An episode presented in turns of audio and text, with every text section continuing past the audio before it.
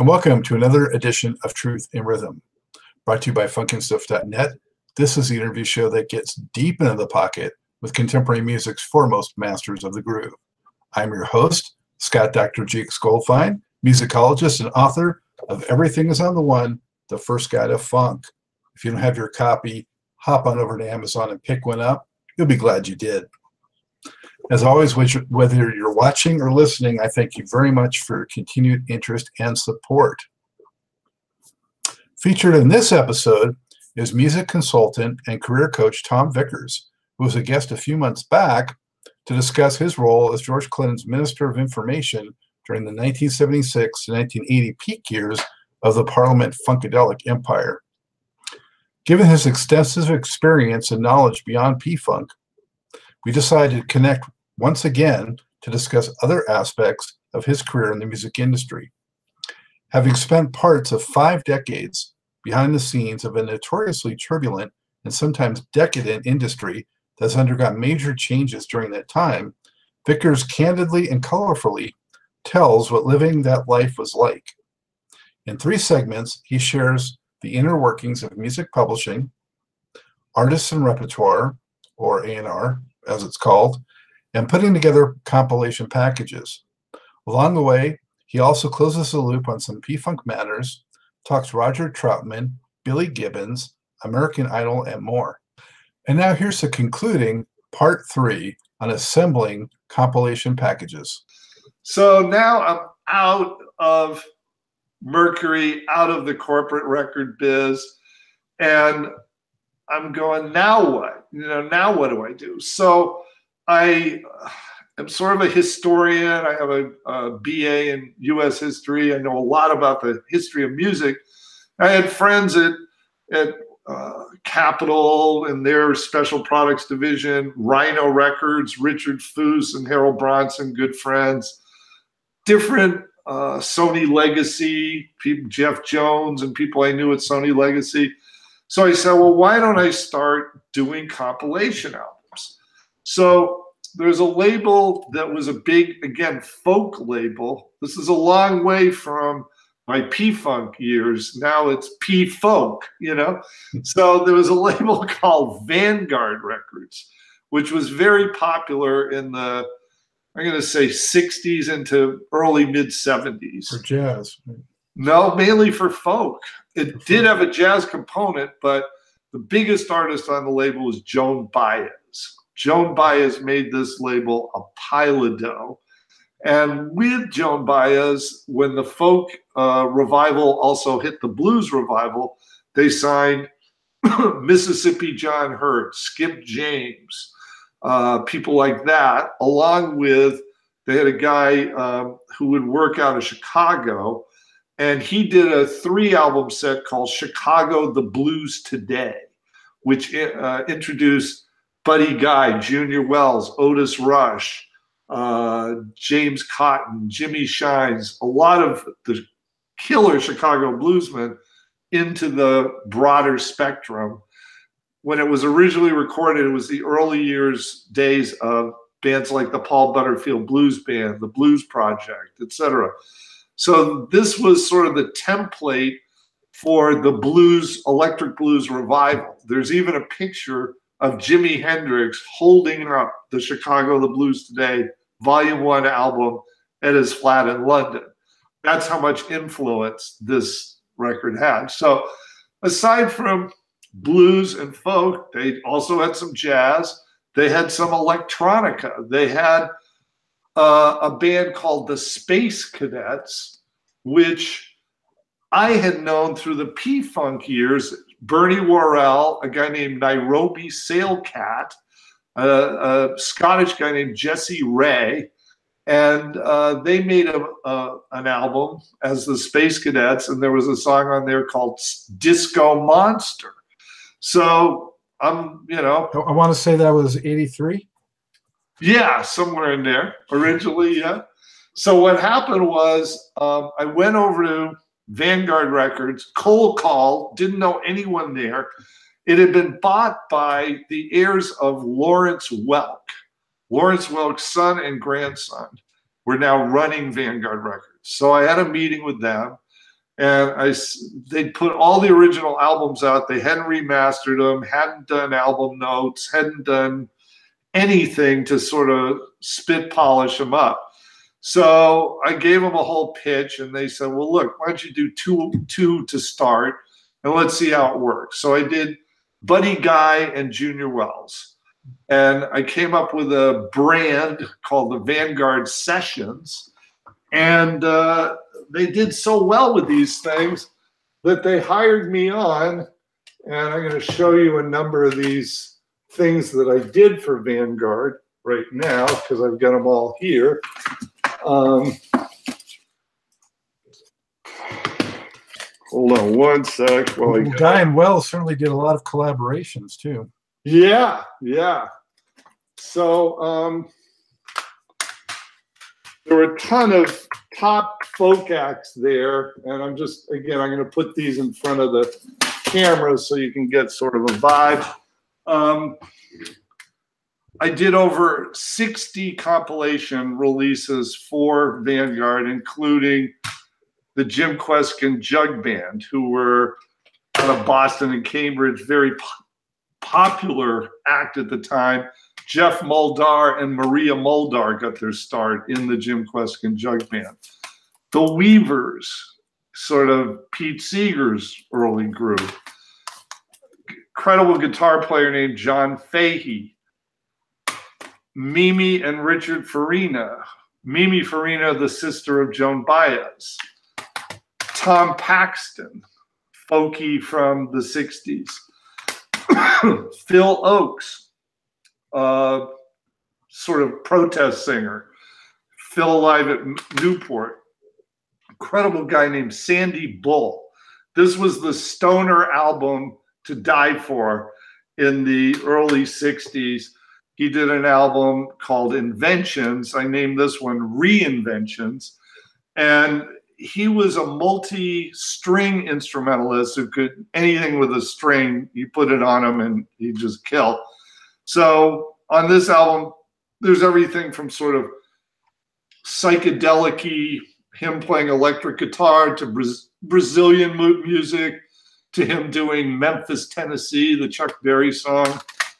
Uh, then I do a lot of number of best ofs, Buffy Sainte-Marie, Liam Clancy of the Clancy Brothers, another blues band from that area era called the Siegel-Schwall Band. And then I'd also do sort of uh, multi artist compilations on various genres. And here's one uh, Roots of Folk. And this is all the early sort of folkies, you know, everything I just showed you, but Were these coming out at vi- on vinyl also, or only CD? just on CD. So, Vanguard, believe it or not, this turned into a cash cow for Vanguard because um, the CD boom was just happening. And at one point, I was in New York and I went to Tower Records, 4th and Broadway in New York. And there was a huge, you know, end cap with all like 30 different Vanguard sessions titles on sale and and I'm looking at this and going, man, I did that. That, you know, great.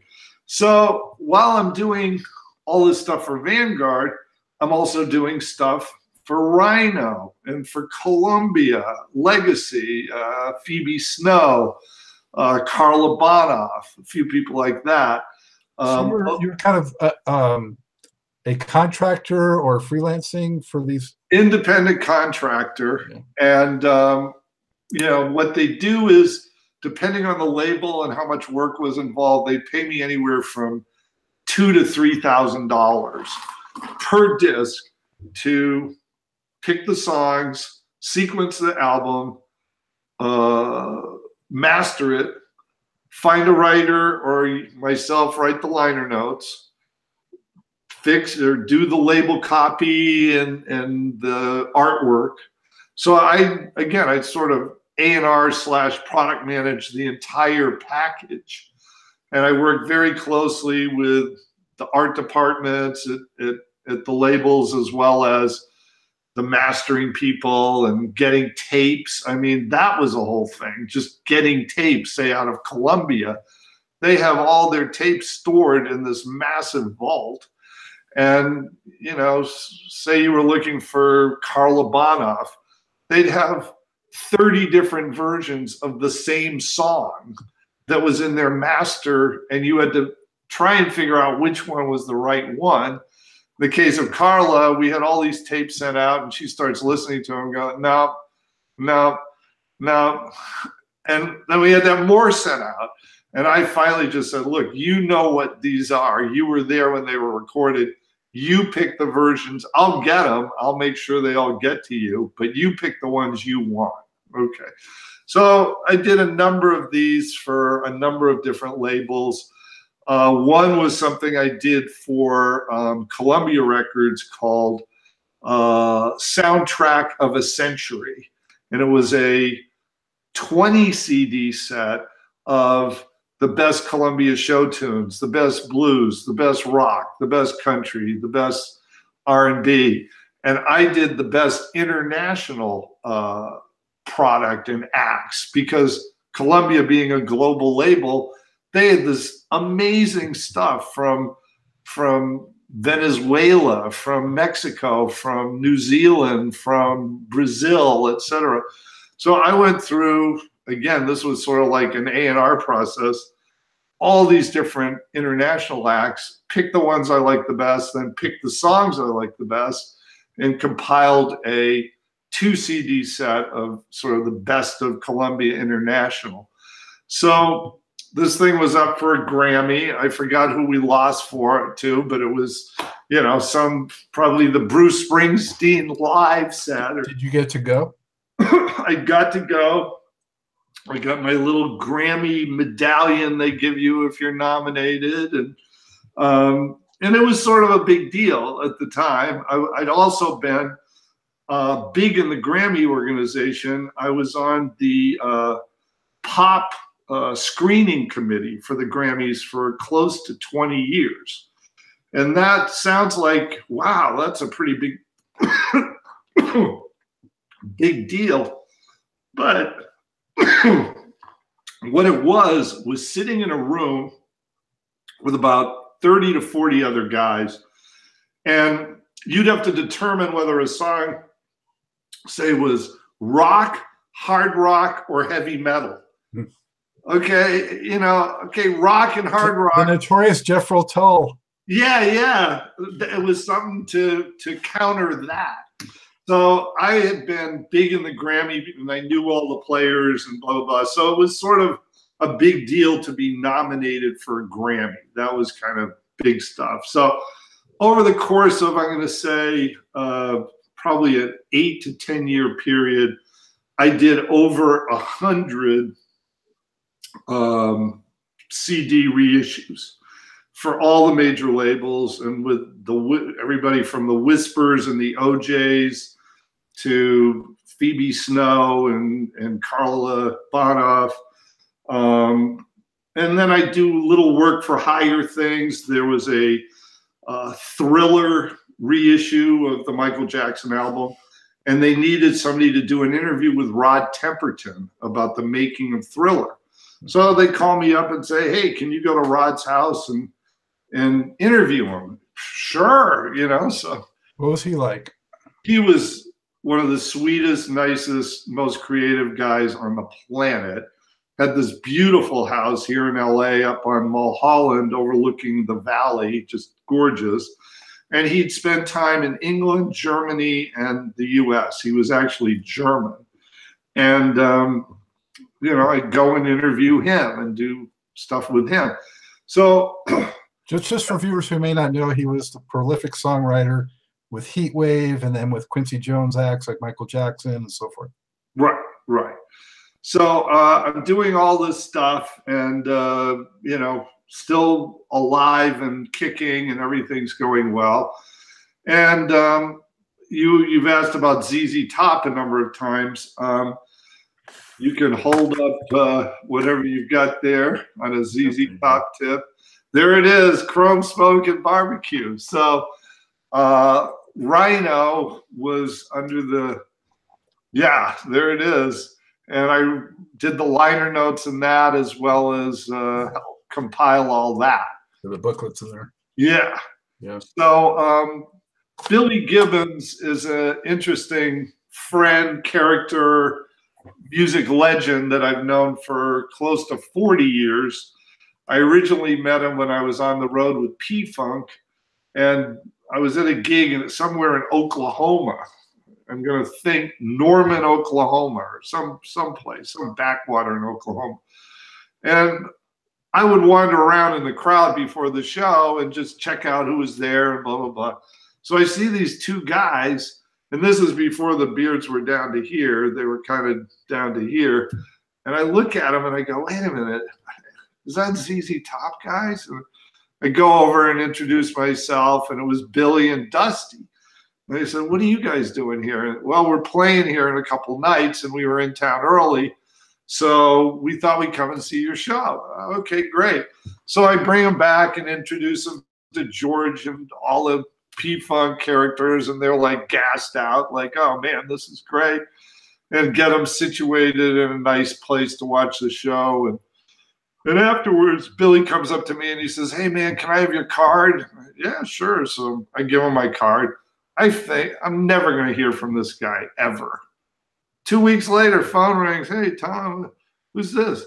Hey, man, it's Billy Gibbons. I'm like, What, really? So he says, Yeah, I'm going to be in town a couple weeks. I'd love to hang out with you. Okay.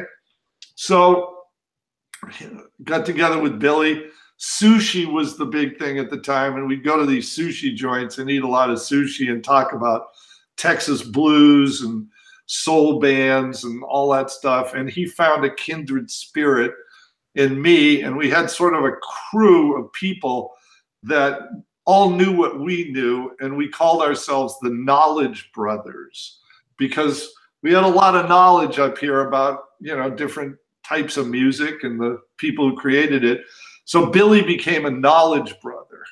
And this is when uh, Degüello came out, okay? Which to me. Maybe my favorite. I was about to say my favorite. Sunglasses. I'm bad. I'm nationwide. Fool for your stockings. I oh, it's killer.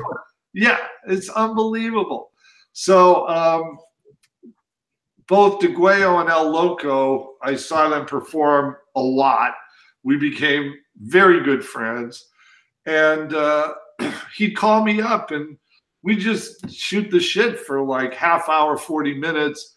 He was intrigued by Roger Troutman of Zapp and the vocoder voice situation that he could do. And he just well, I have, also have uh, this here. Yeah, that was another one I worked on, and I'll tell you a little bit about that after I tell you about uh, ZZ Top. So, at any rate, he and I became very tight, and we actually uh, went on a little road trip to Moab, Utah. This is just as MTV started to hit, and they want to do their first video. And we did a road trip to sort of, how would I say it, block out or, or do a, a storyboard for the first ZZ Top inter, uh, video. We came up with the whole keychain concept and you know we hung out. He had the eliminator car trucked into moab utah and we shot footage and pictures and all sorts of stuff. We hung out you know i mean we're we're good friends you know and we still are to this day. So you know when that were you amazed at how much they blew up through mtv well that was that was mind-blowing. And it went from him coming over the house and just hanging out for two, three hours and, you know, having fun and drinking beers and, and just talking music to blowing up, touring the world, and showing up at my house the next time a year and a half later in a stretch limo. And, you know, well, I can only stay 10 minutes, you know, that type of stuff.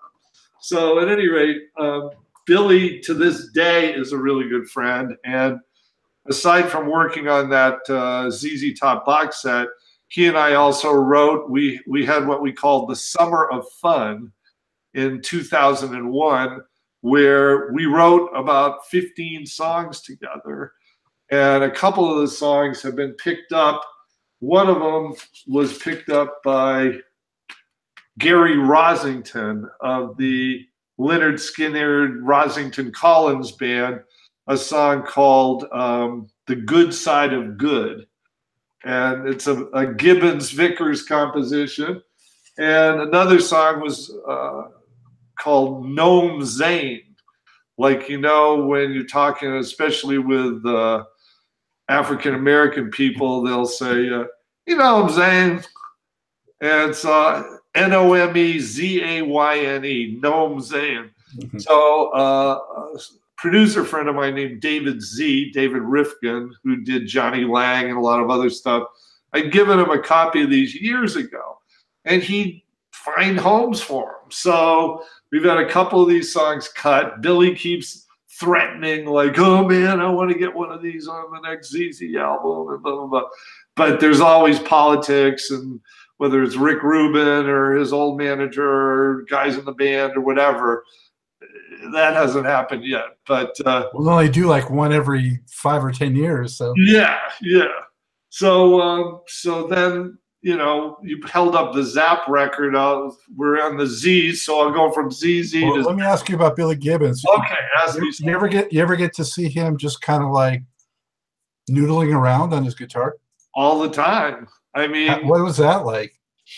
I mean, being in a room half the size of this room with a uh, Pro Tools rig, cutting our demos, and there he is, literally, you know, three feet away, you know, playing, and I'm like, again, pinching myself. How did this happen? You know, how did I get so fortunate not only to know this guy, but to write songs with him? You know, so one of, my, uh, one of my favorite. That's incredible. One of my favorite things with him was seeing him on Daryl's house. I don't know if you saw yeah, that. Episode. Yeah, a couple years. ago. Yeah, where he was just in that kind of relaxed situation, and yeah, awesome. Well, Billy is one of the sweetest, nicest. Um, how would I say it? You know how a lot of stars get sort of too big for their britches, or you come up and hey man can i get an autograph or can we take a selfie or oh don't bother me can't you see i'm eating you know that type of deal billy is the exact opposite not only will he take the selfie he'll take your camera and take the selfie with it you know? So here it is you know? Sign he has a little thing in his uh his uh, what do you call it? Uh, breast pocket that he opens up. And uh, he'll sign autographs all day long. And uh, my relationship with him, aside from writing the songs, culminated in writing a book together called Rock and Roll Gearhead, which is sort of an overview on his career. With it's a coffee table book with pictures of all of his cars and his guitar collection, his vintage collection, as well as his customs that he's designed. He works with a guitar luthier in um, Idaho, I think, called uh, John Bolin. And John's big thing is, and this is a lot of top stars, Steve Miller and a lot of people, Keith Richards, Ron Wood, a lot of them use him because what he does is he has developed a technique to make the guitar less heavy. He hollows out the interior. It's a hardwood guitar. It's not a hollow body, but it's hollow inside. And it keeps the tone and the electronics and everything intact. But instead of, I don't know what a typical electric guitar weighs, let's just say it's eight pounds. Okay, you got an eight pound thing around your neck every night for months on end he'd get it down to where it where, where it might weigh four pounds. So that's a lot of these guys were developing shoulder issues and this and that. So that turned into his main thing. And Billy would come up with these insane ideas for guitar designs, like one that has a, a key that for a Mustang that you plug, you know, like it has a like a car ignition switch and the furry guitars that he used in the ZZ Top videos. And And so I was, again, fortunate enough to go to his warehouse in Houston, which is a 40,000 square foot warehouse that has so much memorabilia, equipment, stage costumes, posters, artwork, uh, stuff he's collected throughout his career.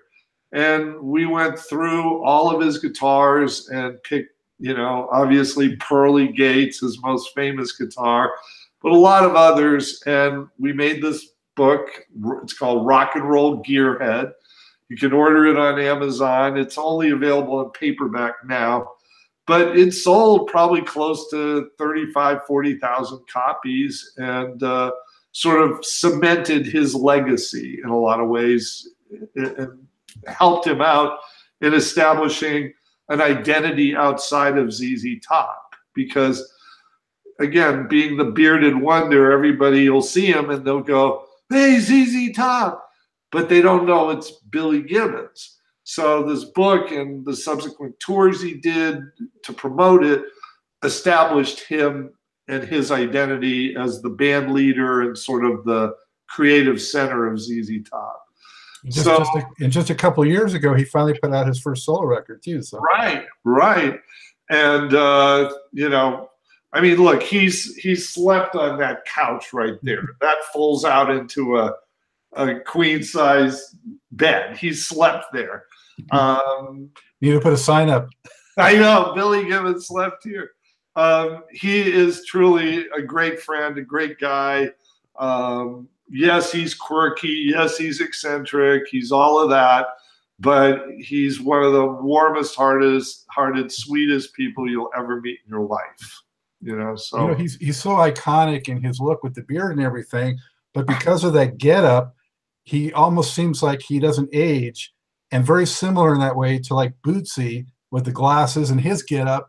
And I just saw on YouTube a clip from somewhere recently where the two of them were backstage or something, and they were together. And it makes sense because you're talking about in the P Funk days when they had met each other, and right. they seemed very friendly and all. And I was looking at the two of them and thinking, they're so different, but in that way they're the same.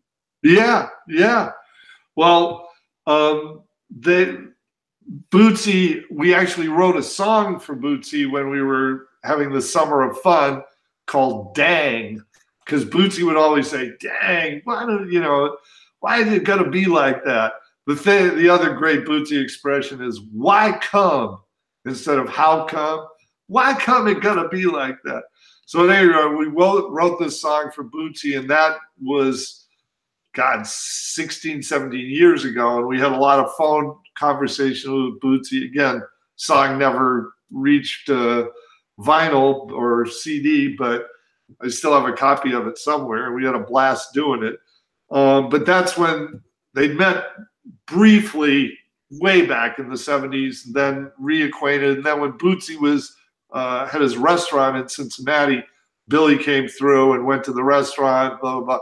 So now they're they're sort of rekindled that friendship. And um, if we cut, if you want now briefly to Zapp and Roger and that whole situation, um, I was I'm not going to say as tight with Roger Troutman as I am with Billy Gibbons, but there it is. Um, yeah, Roger. Again, I did the liner notes for that and helped put together that whole project uh, for Rhino. Um, Roger Troutman, I, have met and known a lot of creative people in my life. Roger Troutman is right up there, at or near the top in terms of total creativity. And I was so heartbroken when, and I knew his brother Larry really well as, as well when Larry and he had a falling out and it ended up in murdering Roger and suicide for Larry. And oh my God, it was like that was a dark day. You know, I was really, really upset about that. Um, but again, I maintained friendship with uh, Zapp, actual nickname Zap of one of the Troutman brothers. And because I knew sort of the history, and I'd actually been to their studios in Dayton. Uh, Rhino asked if I would help put that together. I worked with one of the staff producers at Rhino and, and kind of help steer the the songs to two or three that they didn't have on there that I thought should. Wrote the liner notes, and um, you know, I like I said, I've done a lot of stuff for a lot of different labels, but uh, the compilation thing uh, was going along great until first Napster reared its ugly head, but then when iTunes came forward, I was one of the first people who was sort of solicited by iTunes to do playlists, you know, James Brown playlist, Etta James playlist, blah, blah, blah. And what they'd want you to do is pick the most important, say, 50 songs by James Brown, 50 songs by Etta, 50 jet songs by Ike or whoever. And, and then you'd have to write little blurbs on each song, where it came from, what year, blah, blah, blah. So they'd feed that into iTunes. And now let's just say Scott has a, a choice. He can either buy the CD I put together on the O'Jays with 12 of their best songs, or he can go on iTunes and pick his own 12 best OJ songs and make his own compilation. So just as the internet sort of ate the record business lunch, uh, Napster and iTunes ate the record business dinner because the compilation business was what was feeding the cash cow for a number of years. Just they just put out the same record with the same artwork and it would sell 50,000 copies like that. And then that gradually moved into these compilations and they'd reheat the stew every two or three years. Now, that James Brown thing, the way I got involved in that was a guy named Harry Weinger, who went on to become the head of Universal's uh, reissue, more urban division, uh, putting out all the Motown stuff. Yep, there he is. so I, I didn't have a whole lot of to do with that other than sort of provide uh, some maybe a photo here or there and some insight into various aspects of James Brown's career. I got a special thanks on there. That is the album that I am most proud of getting out. Um, that album is came out of Bootsy's brother, Catfish Collins, playing me one minute of his guitar solo on Give It Up or Turn It Loose. It's ferocious. Yeah, it's just unbelievable. He, and he plays me one minute of this. I go, where did this come from? well, we were in Paris, they recorded it, and I was able to get this little just snippet of it. I said, really? What happened to the tapes? Oh, they're probably in, you know, some vault somewhere. So this guy again, Harry Weinger, that I was telling you about, um, after he did the James Brown thing, they sort of hired him on as a staff producer in the urban department. And one day we're talking, and he says, Is there anything else that we haven't done that you think we should put out? And I said, Well, if you can find the tapes, there's James Brown live at the Olympia in Paris, 1971, and it's with Bootsy and that band. So it's got to be ferocious. So he dug around and dug around and found it. And there it is. Again, special thanks. You know, I wish I had a little bit more to do with it because, again, if I had said, hey, check this out, might still be in the vault. I don't know. But uh, is there everything in the record industry is very territorial. And once somebody stakes out their territory, they don't want anybody else kind of jumping into it. And Harry was smart enough and savvy enough and on the inside enough. To, I mean, he's done all these Motown box sets, like every Motown single, and you know, Definitive Temptations and but Jackson Five and Supremes and all that stuff. So he's had a really good run in the compilation business. Um, now the compilation business has gradually shifted into vinyl. And a lot of young people who may be watching this are buying vinyl. What you have to realize, young people, is they're not always mastering or remastering what you're hearing for vinyl. They're taking the CD master and transferring that onto a vinyl disk. Mm-hmm. So you're just buying it on, on a different format for more money. So, you know, I mean, I've got all of my vinyl back around the way here. I've got a storage spot in this uh, little man cave, and I've got maybe three, 4,000 LPs. And, uh, you know, these things are now being sold for 20, 30, 40 bucks, you know, 180 gram vinyl, blah, blah, blah. they don't sound as good as what I bought for five bucks 40 years ago, you know, because they've been remastered and all this other nonsense. So, so at any rate, do you have any questions for me? Because I can yak on forever, as you well know. Yeah, you know, uh, I think in our just remaining minutes, I had a, a couple of questions. Um, one was I was curious what your take was on the emergence. You know, we've talked. You talked about so many changes over the years in the industry. What's what do you think of when American Idol came out and and all these stars started coming up through these TV shows and things like that? Well, um, one of my best friends is a woman named Edna Gundersen, who was the music critic for USA Today. And when American Idol first hit, me being an A&R guy, I was fascinated by it because it had sort of superseded my talents as an A&R guy. And now you had, you know, whether they were stars like Paula Abdul or studio execs like Randy Jackson or simply TV you know, visionaries like Simon Cowell, um, they became sort of de facto A&R people. And um, my friend Edna, I was one of the few people she knew who actually watched the show when it first came out. So I was quoted in USA Today probably 20 times over the run of American Idol about, you know, this artist or who do you think's going to win this year, blah, blah, blah. Um, look, the upside to American Idol is they've actually found some extremely talented people. You know, Jennifer Hudson, uh, Kelly Clarkson, Carrie Underwood, Daughtry, you know, four or five other acts that have actually blown up off of American Idol.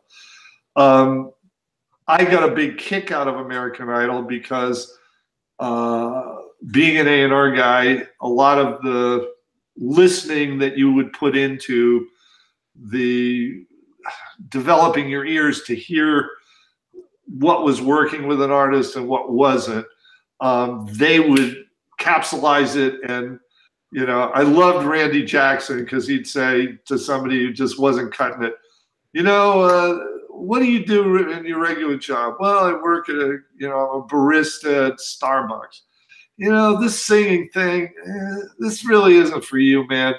I'd figure out something else because uh, singing, no, you know. Just throwing a few dogs in there, yeah, right. Right.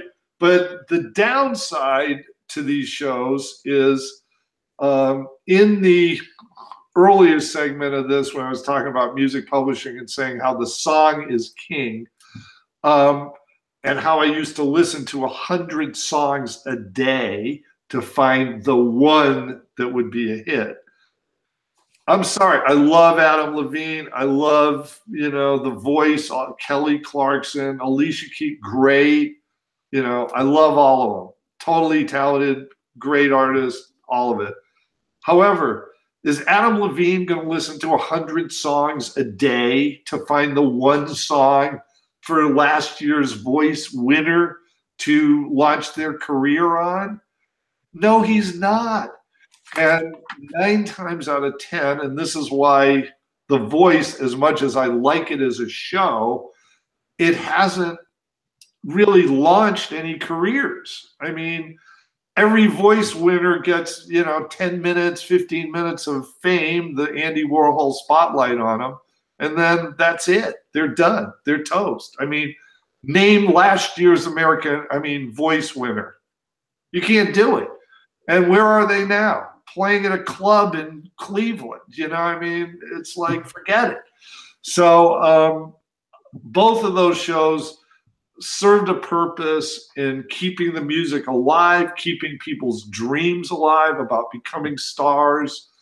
Uh, the whole celebrity aspect of, of being discovered and all that stuff. And like I said, a few have gone on to acclaim, but for the most part, the hard work of A&R, uh, look, you give me 10 vocalists, I'll tell you which one's going to happen.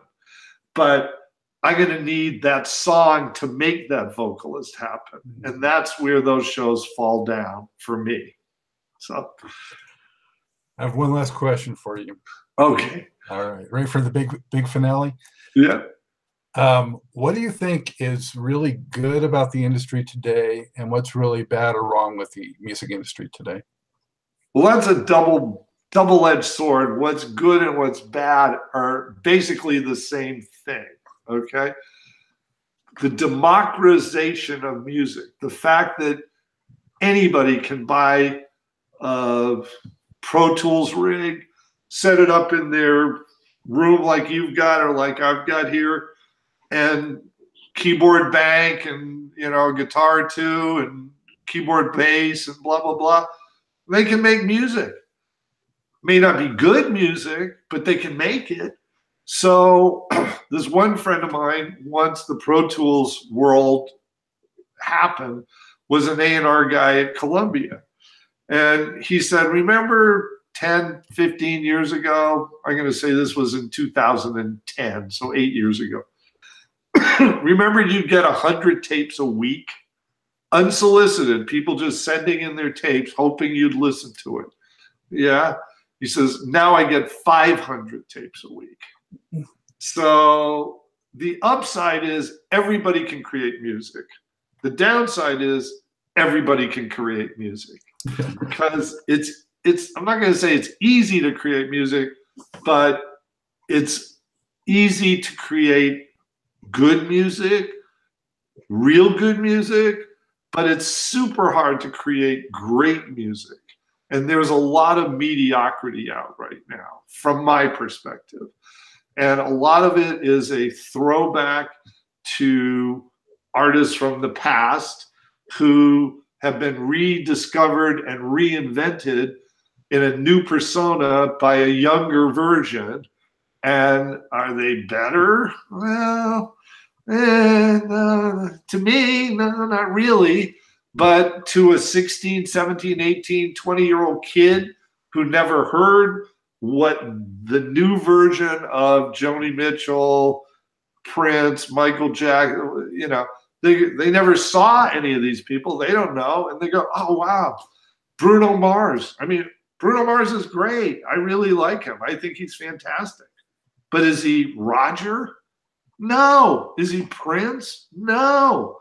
So, as good as he is, he's a throwback that has the savvy and the talent to recognize what great is and put a team around him to create great. But is he himself that creative an individual? No, not really. Then the other problem with today is it's songwriter by committee. I mm-hmm. used to work with these people where there were one, maybe two people, at the most three in the room writing a song. Now friend of mine who manages a very top act told me a story about how her hit was created. How did that happen? Well, they've got one guy who just comes up with beats. That's all he does. Then they got another guy who just comes up with bass lines. That's all he does. Then they got another guy who's a keyboard guy who just comes up with melody. That's all he does. Then they got another guy who comes up with the hook. Then they got another guy who comes up with the verse lyric. And then they bring the artist in to put a couple little pieces of icing on the cake. And now you've got six, seven, maybe eight writers. If you look on any Bruno Mars track, there's six writers on it. So it's like songwriting by committee. And then the other problem, again, technology, auto tune. I mean, look, I'll be the first to tell you, I have no musical talent whatsoever. I cannot play an instrument. My brother, who is a professional singer, yells at me all the time because I'm tone deaf, I'm off key. Horrible, horrible. I'm But- off too. Yeah, but plug either of us into auto tune, and we're Caruso, we're Elvis, we're you know whoever you want to name, and that to me has homogenized the music and made it same sounding, and that's when an artist like Adele, who comes forth, who's genuine, who is truly a unique talent, can blow up, or Ed Sheeran. You know, I mean, I don't get me wrong, I like a lot of current music, but a lot of it to me, like I said, throwback, auto-tuned into oblivion, and So I really like guys like Jack White. Yeah, he's the real deal.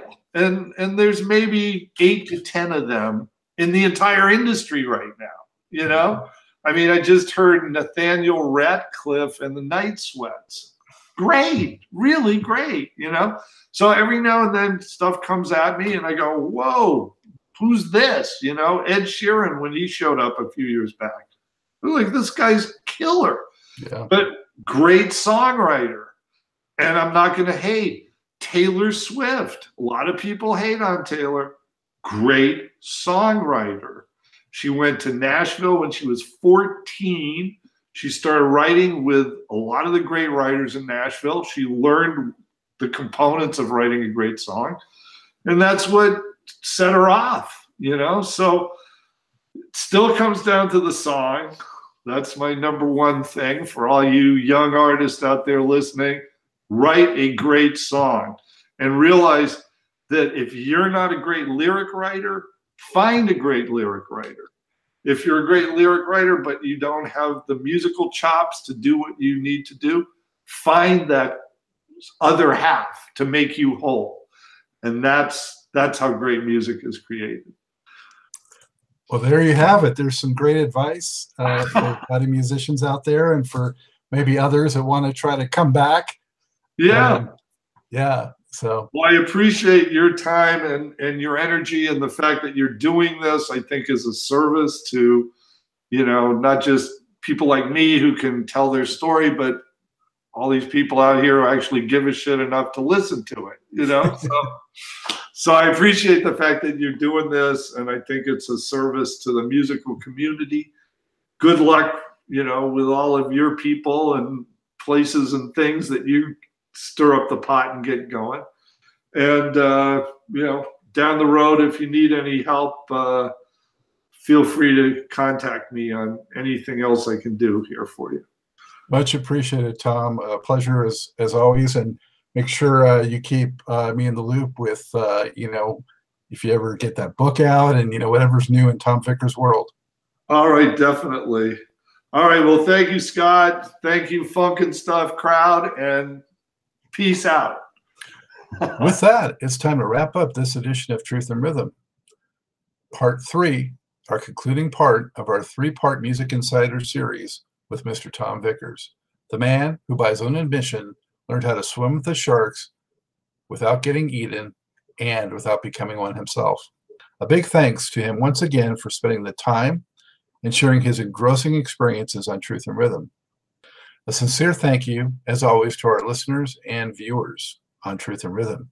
Before, be sure to look out for upcoming episodes and catch up with previous installments at funkinstuff.net on YouTube, iTunes, and other leading providers. We want to hear from you. Drop me an email at scottg at funkinstuff.net.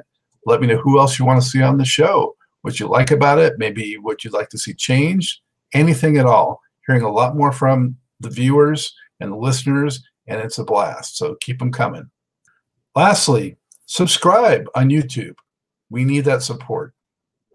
Subscribe through the Funkin' Stuff channel to Truth and Rhythm. Show everybody that you support these artists and the incredible music that they made. Keep the funk alive. And so, with that, as always, this is Scott Dr. Jigs Goldfine saying, keep on vibrating to the rhythm of the one.